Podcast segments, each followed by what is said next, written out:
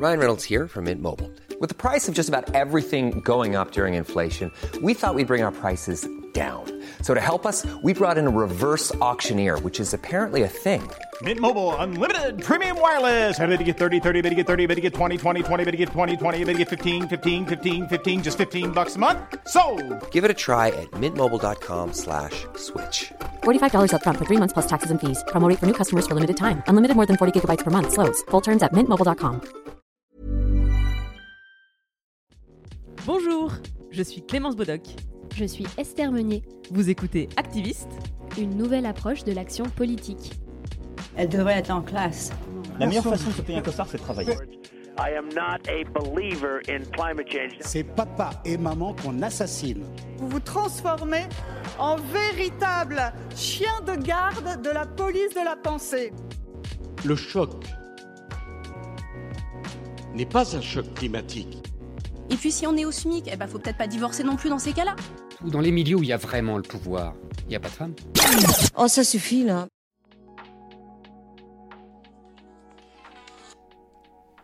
Oui, allô? Oui, bonjour Esther. Bonjour, Aïssa Oui, ça va? Ça va très bien, merci beaucoup de m'appeler. Oui, avec plaisir. Bonjour, vous êtes sur Activiste et vous venez d'entendre le début de ma conversation avec Aïssa Maïga. Aïssa Maïga, c'est cette actrice aux multiples facettes. Vous avez pu la voir dans Le garçon qui dompta le vent, Les poupées russes ou Bamako. Il y a un peu plus d'un an, sur la scène des Césars, elle harponnait ses collègues. On voudrait vous dire, on ne doit pas laisser le cinéma français tranquille. Une phrase lancée au sein d'un discours sur le racisme qui sévit dans cette industrie.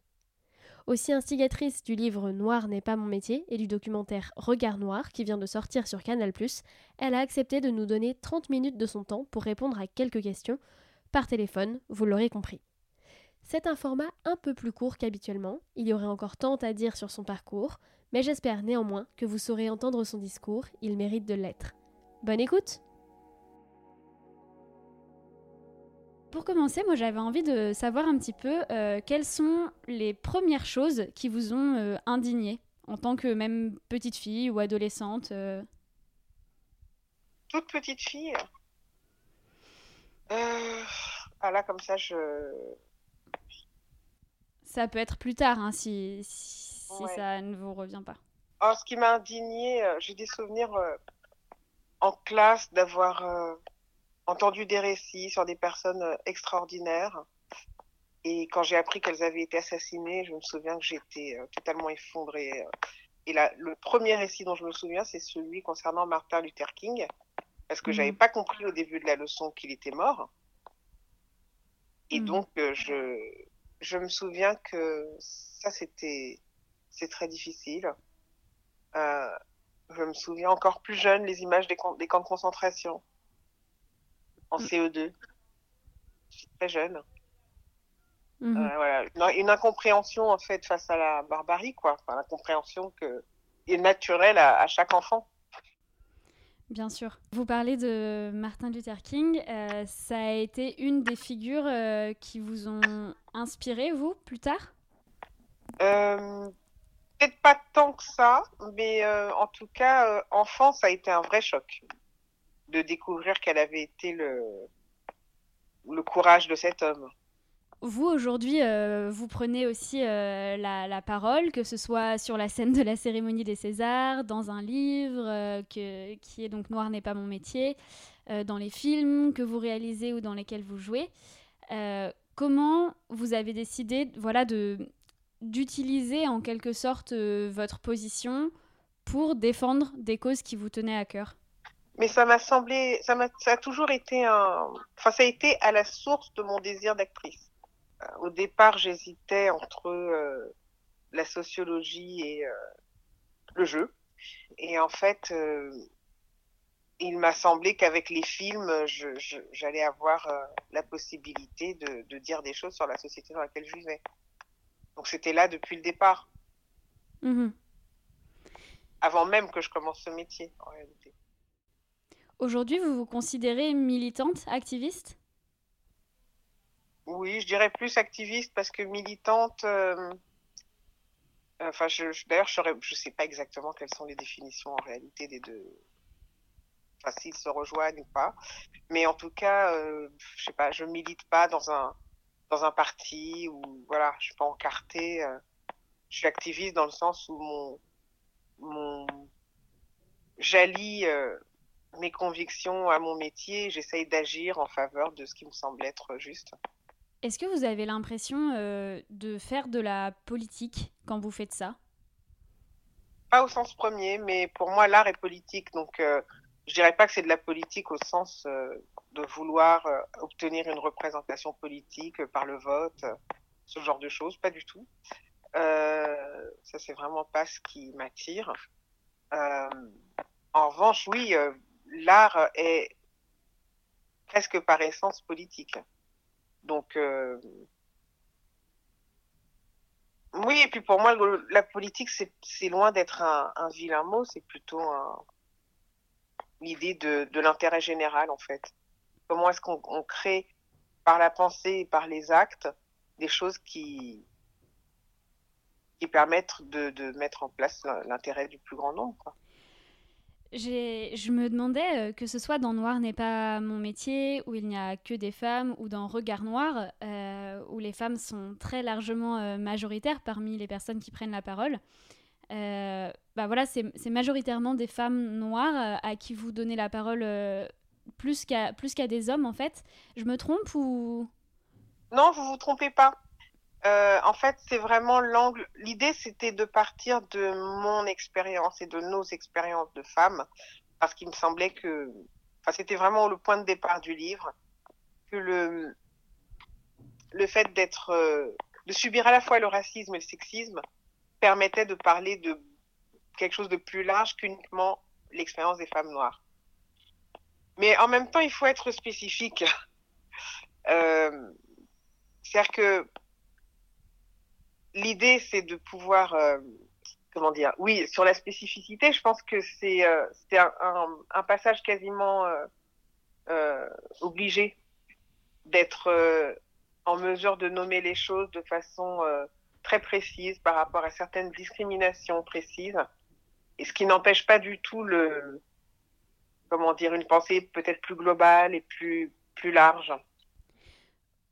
Vous parlez de, de spécificité Est-ce que vous pouvez détailler un petit peu? Oui, je pense que le, parcours des femmes noires dans l'imaginaire euh, français, il est, euh, il ne ressemble peut-être pas exactement à ce que les hommes noirs peuvent vivre, par exemple, ou à ce que les femmes blanches peuvent euh, expérimenter. Et pour moi, il est important d'entendre ce qu'ont à dire les minorités sur l'expérience qu'elles traversent en tant que minorité bien spécifique. Parce que euh, les luttes contre les discriminations, parfois, en France, ont pris, euh, enfin, ont été un peu diluées dans un truc un peu global, qui, je pense, a freiné euh, l'identification des, des discriminations spécifiques et donc leur, leur éradication. Donc vous, par exemple, en tant que femme noire, vous avez souvent décrit qu'on vous assignait souvent à certains rôles? Euh, oui, alors ça, ça concerne euh, les femmes en général et les femmes euh, racisées en particulier. Donc, c'est-à-dire que qu'il y a des des schémas, des réflexes culturels qui s'invitent dans les fictions. Et, et donc souvent, en tant que femme noire, on nous a proposé une forme de des rôles qui revenaient de manière récurrente, qui étaient euh, soit des rôles vraiment hyper sexualisés, comme si on partait du point, comment dire, du, du, principe que euh, les femmes noires avaient une sexualité ou un appétit différent des, autres femmes, une sorte d'animalité, euh, ou alors des rôles systématiquement subalternes du point de vue de la profession, ou euh, des rôles avec une, euh, comment dire, des capacités intellectuelles extrêmement réduites. Euh, bon, ça, c'est vraiment des choses qui sont, euh, qui sont là et qui sont là depuis longtemps. Sauf que moi, je ne le savais pas spécifiquement en commençant ce métier quand j'avais 20 ans. Euh, j'avais simplement envie de devenir actrice. Je voyais bien qu'il n'y avait pas d'actrice noire, mais c'est pas parce qu'il n'y en avait pas qu'il ne pouvait pas y en avoir dans mon esprit. Et, euh, et en fait, c'est très très rapidement que je me suis rendu compte du fait qu'il y avait des systématismes et que ces rôles-là de femmes hypersexualisées ou de femmes euh, victimes de leur culture d'origine forcément euh, néfaste et, malveillante, euh, ou des femmes qui étaient systématiquement sauvées par des blancs qui les ramenaient vers une forme de, de civilisation qui était vraiment à opposer avec la barbarie supposée de la famille de, de ces personnages-là. Enfin, je sais pas si je suis claire, hein. vous me dites. Hein, si, si, vous êtes très claire. Ouais. Euh, cette, euh, cette récurrence, moi, elle m'a interrogée. Bon, d'abord, ça m'a un peu halluciné à l'époque. Je ne comprenais pas pourquoi euh, tous ces gens qui ne se connaissaient pas écrivaient la même chose, ou presque. Et puis, euh, et puis ça a commencé à m'agacer très, très rapidement parce que je me suis sentie visée, en fait, insultée. J'avais vraiment l'impression qu'on stigmatisait les personnages noirs, les personnages africains, et que c'était pas possible dans l'esprit des scénaristes et des réalisateurs et des prods, etc., d'envisager qu'on pouvait avoir des vies normales en fait. Et, euh, moi qui venais d'une famille dans laquelle euh, il n'y avait pas de pression par rapport à qui je devais euh, épouser, je n'ai pas été excisée, c'est pas une pratique qui se qui a, qui a lieu dans l'ethnie d'où je viens. Enfin, du coup, je voyais bien qu'on était supposé être un vaste ensemble homogène parce que venant du même continent et que euh, c'était euh, très très souvent euh, des, rôles à caractère hyper négatif. Donc ça pour moi c'est important de le nommer parce que c'est pas spécifiquement ce que des femmes blanches vont vivre. le sexisme qui, qui existe dans nos métiers n'épargne pas les femmes blanches du tout. malheureusement, le l'agisme n'épargne pas les femmes blanches à partir de 40, 45, 50 ans. C'est extrêmement difficile pour des femmes euh, de trouver euh, certains rôles, mais elles, ne font pas face à, euh, ce racisme qui prend une, couleur spécifique. De la même manière que la façon dont les femmes asiatiques sont regardées dans le cinéma n'est pas exactement, voilà, c'est pas la même chose qui se joue exactement, et c'est pour moi, c'était important à travers le livre de, de, donner à voir en fait quelle était notre expérience pour que, bah, pour pouvoir. Euh, L'idée, c'est de passer, passer à autre chose parce que, je pense que ça n'amuse personne. Euh, de, on fait pas ce métier pour dénoncer des discriminations.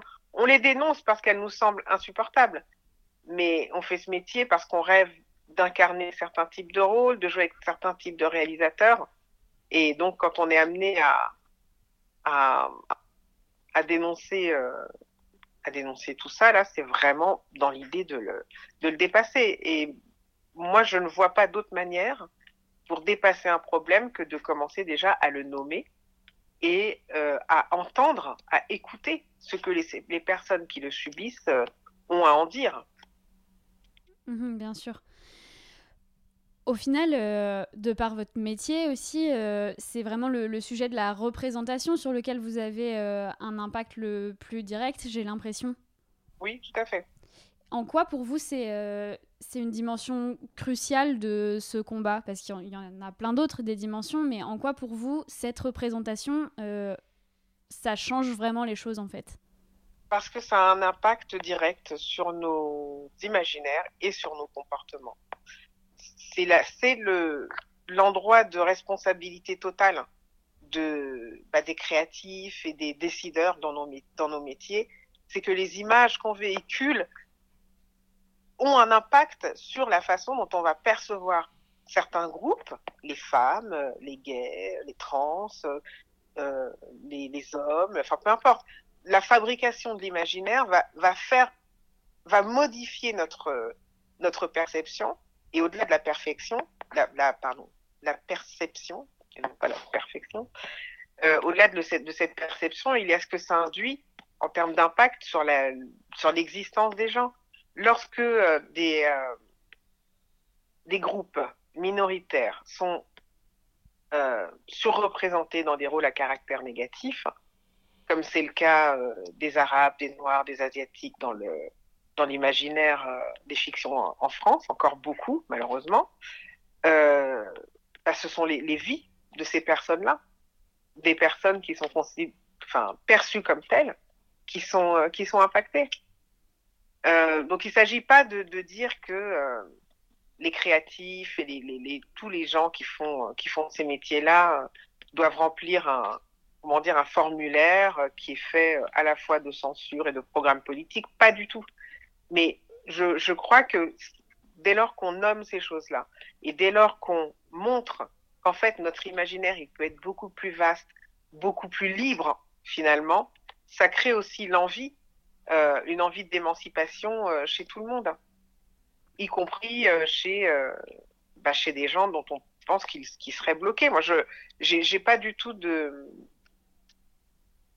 c'est pas un, un jugement. D'abord, il y a rien de personnel euh, dans ma démarche. L'idée, ça n'a jamais été de, de pointer du, du, doigt des gens euh, pour dire qu'ils se comportent mal. C'est enfin, franchement, ça m'intéresse pas de culpabiliser les gens. C'est pas comme ça que je fonctionne, euh, ni dans mon travail, ni, ni dans ma vie, etc. Mais ce que je, ce que je crois profondément, c'est que, en fait, on a tous à y gagner. Mmh. On a tous à y gagner parce que le, lorsque les imaginaires s'ouvrent, finalement, c'est tout le, c'est tous les rôles et toutes les, tous les récits qui, euh, qui gagnent en densité, en complexité, en modernité. Euh, et, euh, et c'est ce que nous montre notamment l'arrivée des plateformes et la façon dont elles ont voulu et réussi d'ailleurs à attirer des, des consommateurs plus jeunes pour lesquels la question de la, la diversité des visages, c'est pas du tout un sujet. je me demandais par rapport au sujet du féminisme, euh, notamment, depuis quand, enfin déjà, il me semble que oui, mais euh, depuis quand vous vous revendiquez euh, féministe? Mais je me revendique pas d'ailleurs en fait. D'accord, ok. C'était c'était ouais. en partie dans ma question. Euh, parce ouais, que j'ai pas de revendication en fait. C'est juste quelque chose qui est là et qui est en plus en. Enfin, moi, je, par contre, ce que je peux dire, c'est que le le renouvellement des des luttes féministes me fait du bien. Parce que j'appartiens à une génération pour laquelle euh, c'était comment dire il y avait un dénigrement en fait à la fois des femmes et du féminisme. Mm -hmm. donc c'était pas du tout euh, cool d'être féministe. C'était pas du tout un truc qui était valorisé euh, qui était porteur. Et et on se justifiait même. Attends, non, je dis ça, mais euh, je suis pas féministe. Hein. Je me souviens de phrases comme ça. Je, je, je me souviens de, de, du truc où dès qu'une femme l'ouvrait, on disait ah non mais alors elle, c'est une grosse féministe. Comprendre, c'est une grosse chieuse. Et, euh, et là, il y a, y a une, une sorte de réhabilitation en fait euh, des luttes et, et des causes euh, féministes hein, qui, qui fait vraiment du bien. Et dans le renouveau aussi, je pense qu'il y a euh, une autre forme, enfin euh, d'autres en fait au pluriel, euh, formes de, de féminisme qui sont de plus en plus légitimées et visibles, je pense. Vous dites dans une interview, j'avais lu, le féminisme n'a pas le droit de créer un entre-soi, le féminisme n'a pas tellement le droit à l'erreur. Je ne sais pas si vous vous souvenez d'avoir dit ça. Et si oui, vous... ça me dit quelque chose. Alors, dans quel contexte, je ne sais plus, évidemment, mais oui, oui ça, ça me dit clairement quelque chose. Ouais. Est-ce que vous pouvez expliquer un petit peu ce que vous entendiez par là? Bah, Ce que je veux dire, c'est que quand j'étais plus jeune, le féminisme, il allait de soi qu'il était blanc, en réalité. Euh, ça se disait pas comme ça. Peut-être qu'on ne le percevait même pas complètement comme tel. Mais euh, je pense qu'il y a eu une, de la place euh, pour euh, le discours féministe blanc. Parce que, mais c'est très simple, hein, je veux dire, moi, j'avais pas accès aux, médias pendant très longtemps en tant qu'actrice. Euh, on m'expliquait, mais euh, très tranquillement, que le, comme lectrices n'étaient pas prêtes, on pouvait pas faire d'articles sur moi. Bon, voilà, il fallait pas que je le prenne perso du tout, mais c'était très, c'était très net et ça se disait sans aucun souci. Donc, euh, à partir de ce moment-là, comment voulez-vous que la voix d'autres femmes que les femmes blanches soit entendue c'est enfin, mécaniquement impossible. Donc, euh, donc, du coup, il y avait une incarnation euh, des luttes féministes, unique de, qui était très monochrome. Et, et du coup, nos expériences n'étaient pas entendues. Nos, les spécificités des combats qu'on devait mener, en plus du combat euh, plus général, n'avaient pas lieu d'être. Et en plus, comme il y a une pensée qui se qui se croient véritablement comment dire universalistes. Du coup, l'idée même de parler de nos spécificités était problématique parce que c'était comme si on euh, réfutait l'idée d'universalisme pour aller vers une sorte de tribalisme à la française. Donc euh, c'était très culpabilisant en réalité. Il y avait quelque chose de, très, figé euh, et qui se croyait, euh, qui, qui, se, qui se vivait comme étant euh, euh, incluant. Or, je pense qu'il n'y avait, pas véritablement d'inclusion, il y avait surtout l'idée que le comment dire que ce féminisme-là avait vocation à sauver toutes les femmes. Et ça, ça posait problème, évidemment, parce que les aspirations de toutes les femmes ne sont pas les mêmes euh, partout. Voilà. Depuis que vous avez commencé à militer, est-ce que vous avez euh, le sentiment que euh, sur les causes sur lesquelles vous vous battez, que ce soit euh, voilà le, le féminisme, le, la représentation, ça a quand même changé ou au contraire vous avez l'impression que ça n'avance pas? Si, moi je trouve que les choses avancent. et alors c'est pas parce qu'elles qu'elles avancent qu'il faut baisser la garde. Mmh. Et se dire que, que ça avance naturellement. Alors, le, enfin, le, les choses avancent parce que euh, les espaces où on peut s'exprimer euh, se sont multipliés. Euh, Aujourd'hui, voilà, je fais un poste, je, je peux atteindre une bonne centaine de milliers de personnes sans avoir du tout à passer par la rédaction de tel ou, quel, ou tel magazine féminin généraliste qui pensera que c'est pas le bon moment de parler de, tel ou tel ou tel sujet.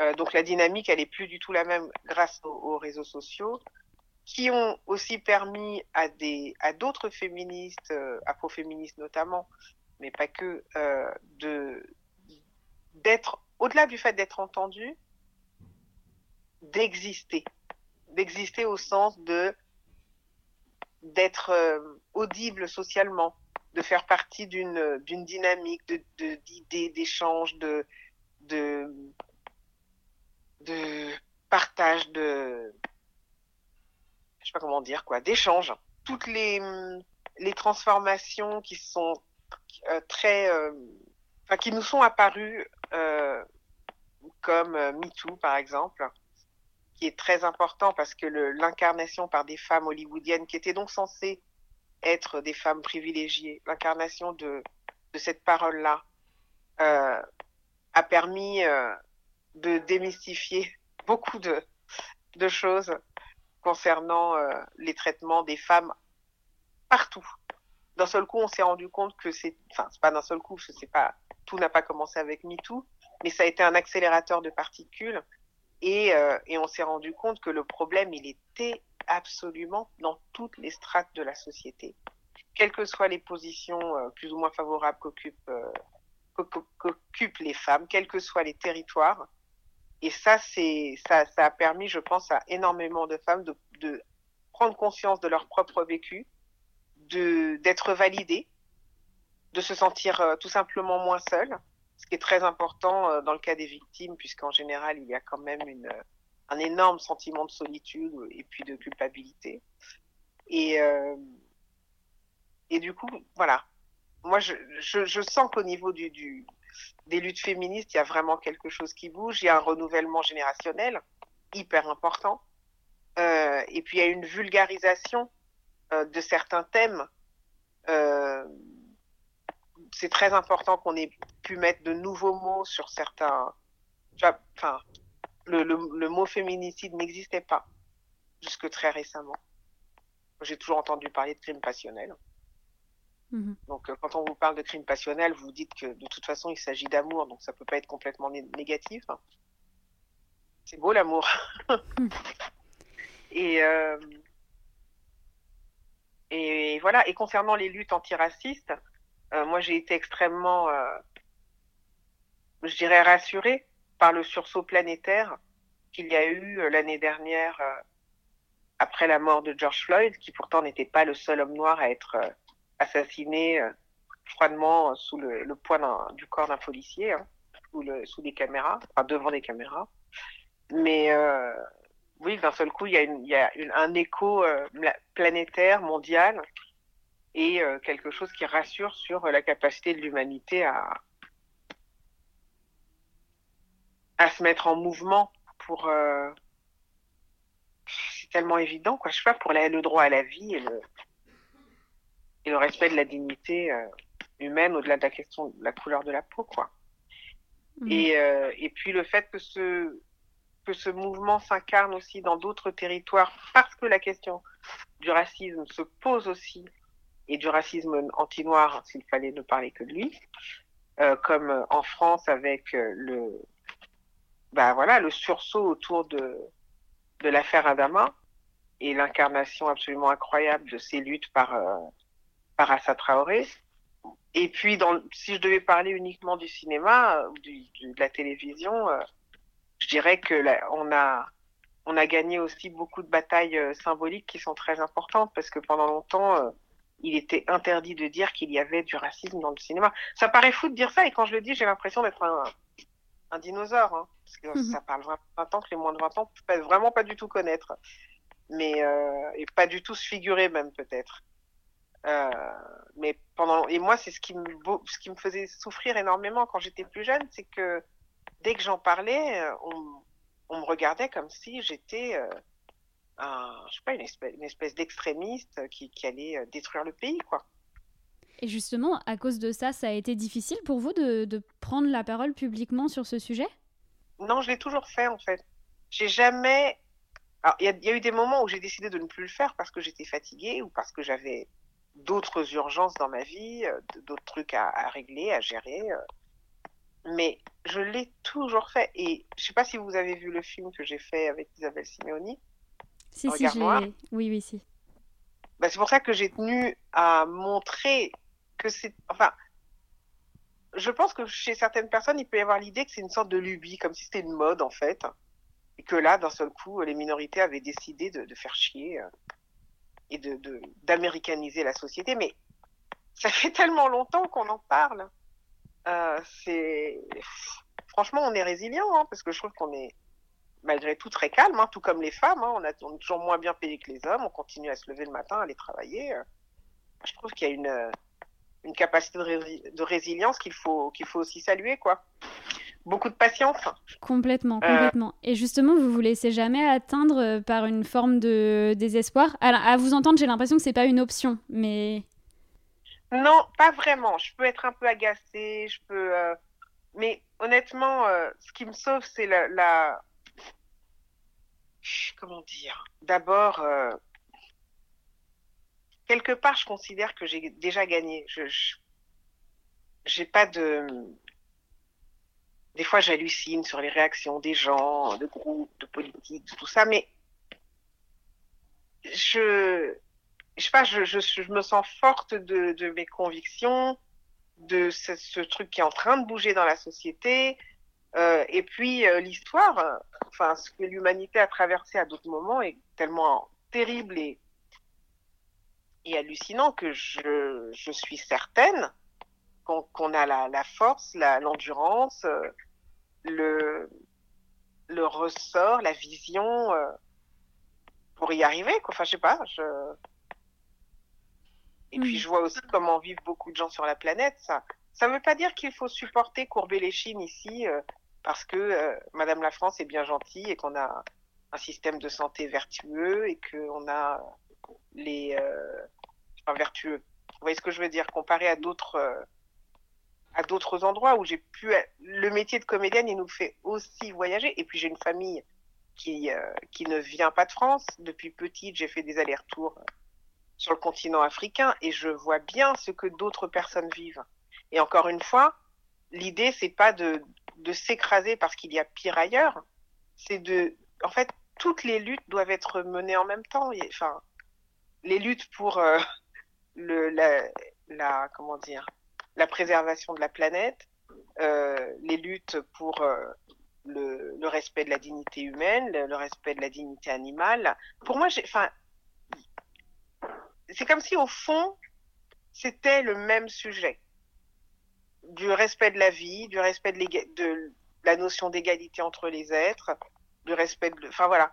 Donc non, je suis pas, mhm. je, suis pas encore fatiguée. Non. Eh ben tant mieux. Je pas saouler des fois, mais bon.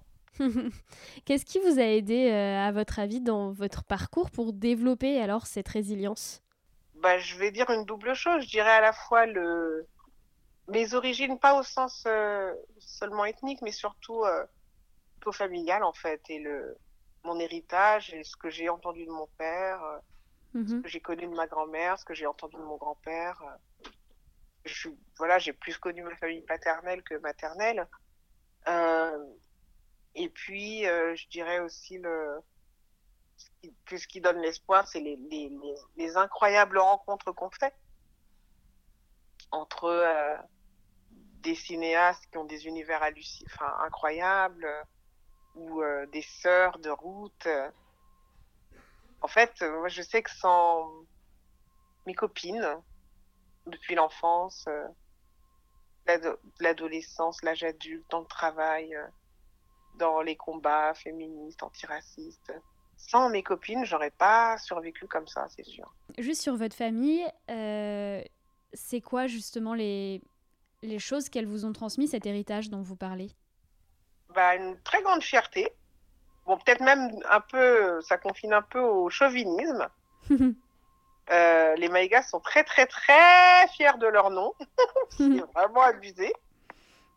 Mais je dirais que ça a peut-être un peu équilibré dans un contexte où euh, tout ce qui avait, c'est comme ce que dit Chiwetel Ejiofor dans le film, que tout ce qui avait trait au fait d'être africain, euh, d'être noir était vu comme tellement négatif que peut-être moi ça, bah, ça m'a, ça a équilibré.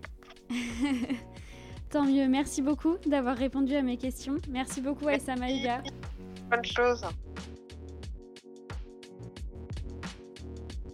Et voilà pour cet épisode d'Activiste. On espère qu'il vous aura inspiré à agir.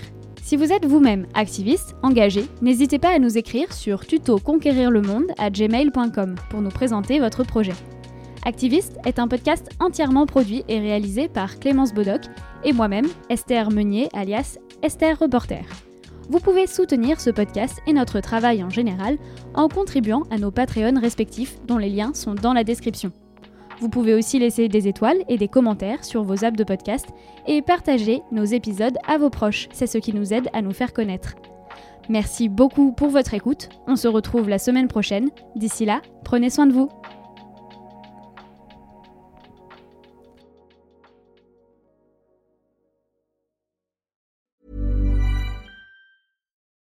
For the ones who work hard to ensure their crew can always go the extra mile, and the ones who get in early so everyone can go home on time. There's Granger, offering professional grade supplies backed by product experts so you can quickly and easily find what you need. Plus, you can count on access to a committed team ready to go the extra mile for you. Call, clickgranger.com, or just stop by. Granger, for the ones who get it done.